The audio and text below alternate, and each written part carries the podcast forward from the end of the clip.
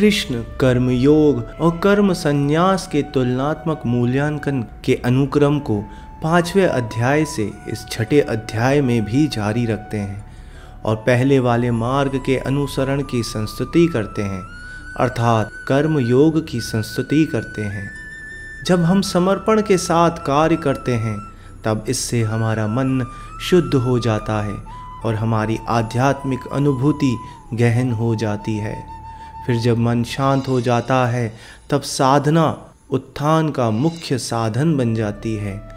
ध्यान द्वारा योगी मन को वश में करने का प्रयास करते हैं, क्योंकि अप्रशिक्षित मन हमारा बुरा शत्रु है और प्रशिक्षित मन हमारा प्रिय मित्र है। श्री कृष्ण अर्जुन को सावधान करते हैं कि कठोर तप में लीन रहने से कोई सफलता प्राप्त नहीं कर सकता। और इसलिए मनुष्य को अपने खान पान कार्यकलापों आमोद प्रमोद और निद्रा को संतुलित रखना चाहिए। आगे फिर वे मन को भगवान में एकीकृत करने के लिए साधना का वर्णन करते हैं।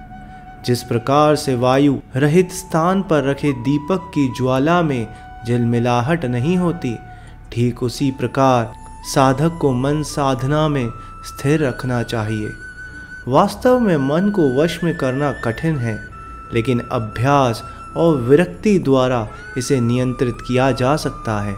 इसलिए मन जहाँ कहीं भी भटकने लगे, तब हमें वहाँ से इसे वापस लाकर निरंतर भगवान में केंद्रित करना चाहिए।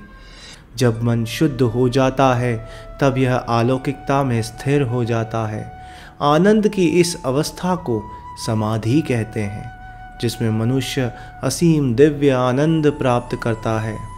इसके पश्चात अर्जुन उस साधक के भाग्य के संबंध में प्रश्न करता है, जो इस मार्ग का अनुसरण करना आरंभ तो करता है, लेकिन अस्थिर मन के कारण लक्ष्य तक पहुँचने में असमर्थ रहता है। श्री कृष्ण उसे पुनः आश्वस्त करते हैं कि जो भगवत प्राप्ति के लिए प्रयास करता है, बुराई कभी उस पर हावी नहीं हो सकती।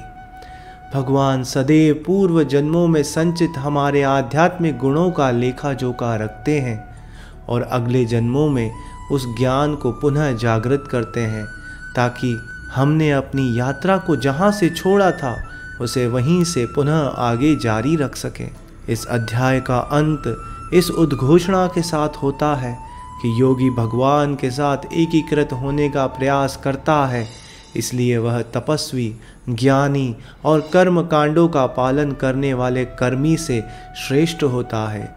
सभी योगियों में से जो भक्ति में तल्लीन रहता है, वह सर्वश्रेष्ठ होता है।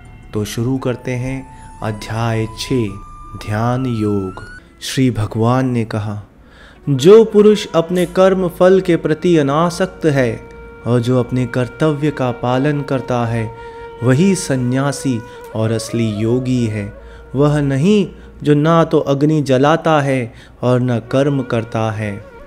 हे पांडुपुत्र, जिसे सन्यास कहते हैं, उसे ही तुम योग अर्थात पर ब्रह्म से युक्त होना जानो, क्योंकि इंद्र तृप्ति के लिए इच्छा को त्यागे बिना कोई कभी योगी नहीं हो सकता। अष्टांग योग के नव साधक के लिए कर्म साधन कहलाता है।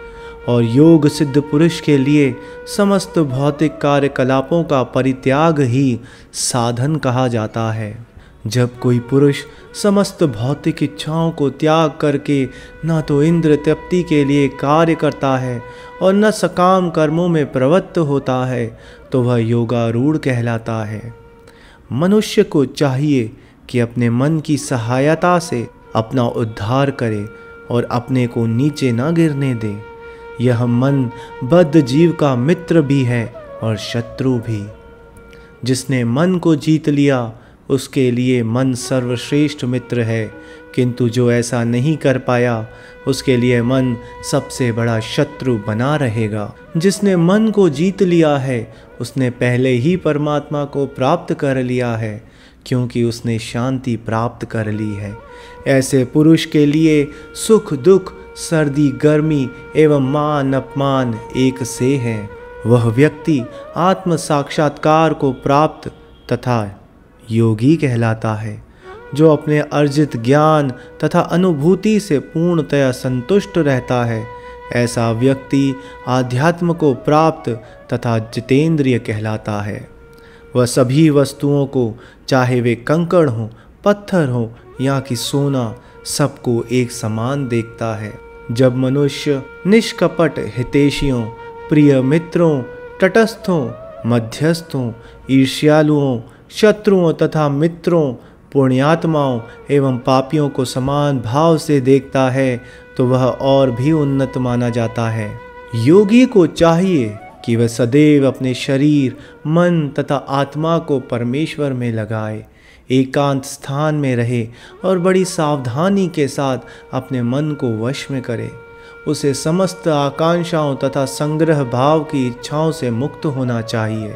योगाभ्यास के लिए योगी एकांत स्थान में जाकर भूमि पर कुशा बिछा दे और फिर उसे मृगछाला से ढके तथा ऊपर से मुलायम वस्त्र बिछा दे। आसन ना तो बहुत ऊँचा हो, न बहुत नीचा। यह पवित्र स्थान में स्थित हो। योगी को चाहिए कि इस पर दृढ़तापूर्वक बैठ जाए और मन इंद्रियों तथा कर्मों को वश में करते हुए तथा मन को एक बिंदु पर स्थिर करके हृदय को शुद्ध करने के लिए योगाभ्यास करे। योगाभ्यास करने वालों को चाहिए कि वह अपने शरीर, गर्दन तथा सिर को सीधा रखें और नाक के अगले सिरे पर दृष्टि लगाएँ। इस प्रकार वह अविचलित तथा दमित मन से भय रहित भय रहित विषयी जीवन से पूर्णतया मुक्त होकर अपने हृदय में मेरा चिंतन करे और मुझे ही अपना चरम लक्ष्य बनाए। इस प्रकार शरीर, मन तथा कर्म में निरंतर संयम का अभ्यास करते हुए संयमित मन वाले योगी को इस भौतिक अस्तित्व की समाप्ति पर भगवत धाम की प्राप्ति होती है। हे अर्जुन जो अधिक खाता है या बहुत कम खाता है, जो अधिक सोता है अथवा जो पर्याप्त नहीं सोता, उसके योगी बनने की कोई संभावना नहीं है। जो खाने, सोने, आमोद प्रमोद तथा काम करने की आदतों में नियमित रहता है, वह योगाभ्यास द्वारा समस्त भौतिक क्लेशों को नष्ट कर सकता है। जब योगी योगाभ्यास के द्वारा अपने मानसिक कार्यकलापों को वश में कर लेता है और आध्यात्म में स्थित हो जाता है, अर्थात समस्त भौतिक इच्छाओं से रहित हो जाता है, तब वह योग में सुस्थिर कहा जाता है।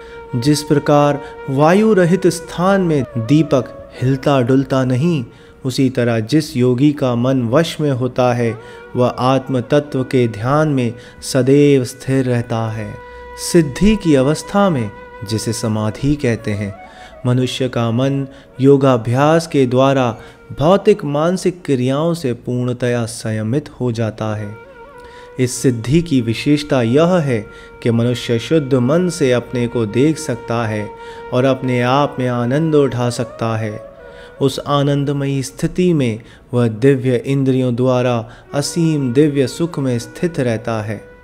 इस प्रकार स्थापित मनुष्य कभी सत्य से विपथ नहीं होता और इस सुख की प्राप्ति हो जाने पर वह इससे बड़ा कोई दूसरा लाभ नहीं मानता। ऐसी स्थिति को पाकर मनुष्य बड़ी से बड़ी कठिनाई में भी विचलित नहीं होता। यह निस्संदेह भौतिक संसर्ग से उत्पन्न होने वाले समस्त दुखों में वास्तविक मुक्ति है।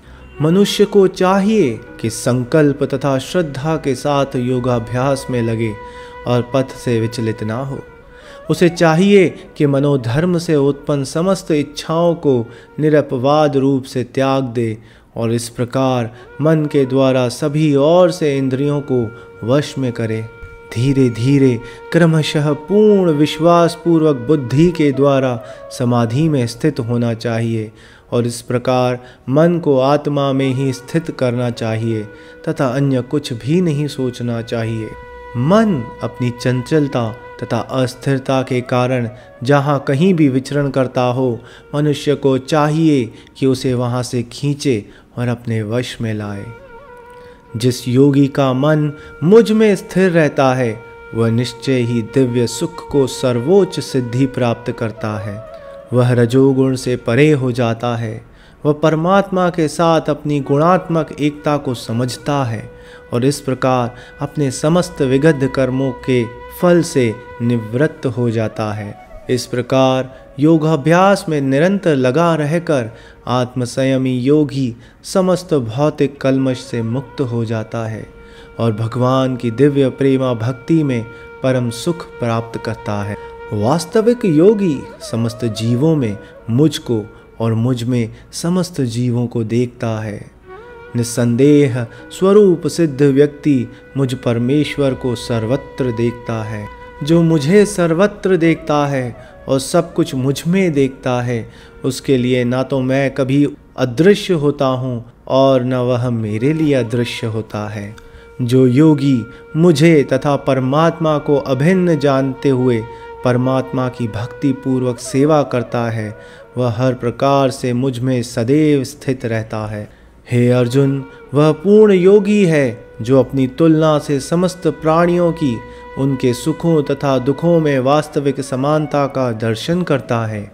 अर्जुन ने कहा, हे मधुसूदन, आपने जिस योग पद्धति का संक्षेप में वर्णन किया है, वह मेरे लिए अव्यवहारिक तथा असहनीय है। क्योंकि मन चंचल तथा अस्थिर है। हे कृष्ण, चूँकि मन चंचल, उच्च श्रृंखल, हठीला तथा अत्यंत बलवान है, अतः मुझे इसे वश में करना, वायु को वश में करने से भी अधिक कठिन लगता है। भगवान श्री कृष्ण ने कहा, हे महाभाव कुंती पुत्र, निस्संदेह चंचल मन को वश में करना अत्यंत कठिन है, किंतु उपयुक्त अभ्यास द्वारा तथा विरक्ति द्वारा ऐसा संभव है। जिसका मन चंचल है, उसके लिए आत्म साक्षात्कार कठिन कार्य होता है। किंतु जिसका मन संयमित है और जो समुचित उपाय करता है, उसकी सफलता निश्चित है। ऐसा मेरा मत है। अर्जुन ने कहा, हे कृष्ण, उस असफल योगी की गति क्या है? जो प्रारंभ में श्रद्धा पूर्वक आत्म साक्षात्कार की विधि ग्रहण करता है, किंतु बाद में भौतिकता के कारण उससे विचलित हो जाता है और योग सिद्धि को प्राप्त नहीं कर पाता। हे महाबाहो कृष्ण, क्या ब्रह्म प्राप्ति के मार्ग से भ्रष्ट ऐसा व्यक्ति आध्यात्मिक तथा भौतिक दोनों ही सफलताओं से च्युत नहीं होता और छिन्न भिन्न बादल की भांति विनष्ट नहीं हो जाता? जिसके फलस्वरूप उसके लिए किसी लोक में कोई स्थान नहीं रहता। हे कृष्ण, यही मेरा संदेह है और मैं आपसे इसे पूर्णतया दूर करने की प्रार्थना कर रहा हूँ। आपके अतिरिक्त अन्य कोई ऐसा नहीं है जो इस संदेह को नष्ट कर सके, श्री भगवान ने कहा। हे प्रथापुत्र कल्याण कार्यों में निरत योगी का ना तो इस लोक में और न परलोक में ही विनाश होता है। हे मित्र, भलाई करने वाला कभी बुराई से पराजित नहीं होता। असफल योगी पवित्र आत्माओं के लोकों में अनेकानेक वर्षों तक भोग करने के बाद या तो सदाचारी पुरुषों के परिवार में या कि धनवान के कुल में जन्म लेता है। अथवा वह ऐसे योगियों के कुल में जन्म लेता है जो अति बुद्धिमान है। निश्चय ही इस संसार में ऐसा जन्म दुर्लभ है। हे कुरुनंदन ऐसा जन्म पाकर वह अपने पूर्व जन्म की देवी चेतना को पुनः प्राप्त करता है और पूर्ण सफलता प्राप्त करने के उद्देश्य से वह आगे उन्नति करने का प्रयास करता है। अपने पूर्व जन्म की देवी चेतना से वह न चाहते हुए भी स्वतः योग के नियमों की ओर आकर्षित होता है। ऐसा जिज्ञासु योगी शास्त्रों के अनुष्ठानों से परे स्थित होता है। और जब योगी समस्त कलमश से शुद्ध होकर सच्ची निष्ठा से आगे प्रगति करने का प्रयास करता है तो अनंत गत्वा अनेकानेक जन्मों के अभ्यास के पश्चात सिद्धि लाभ करके वह परम गंतव्य को प्राप्त करता है। योगी पुरुष तपस्वी से, ज्ञानी से तथा सकाम कर्मी से बढ़कर होता है। अतः हे अर्जुन, तुम सभी प्रकार से योगी बनो और समस्त योगियों में से जो योगी अत्यंत श्रद्धा पूर्वक मेरे परायण है, अपने अंतकरण में मेरे विषय में सोचता है और मेरी दिव्य प्रेमा भक्ति करता है, वह योग में मुझसे परम अंतरंग रूप से युक्त रहता है और सबों में सर्वोच्च है। यही मेरा मत है।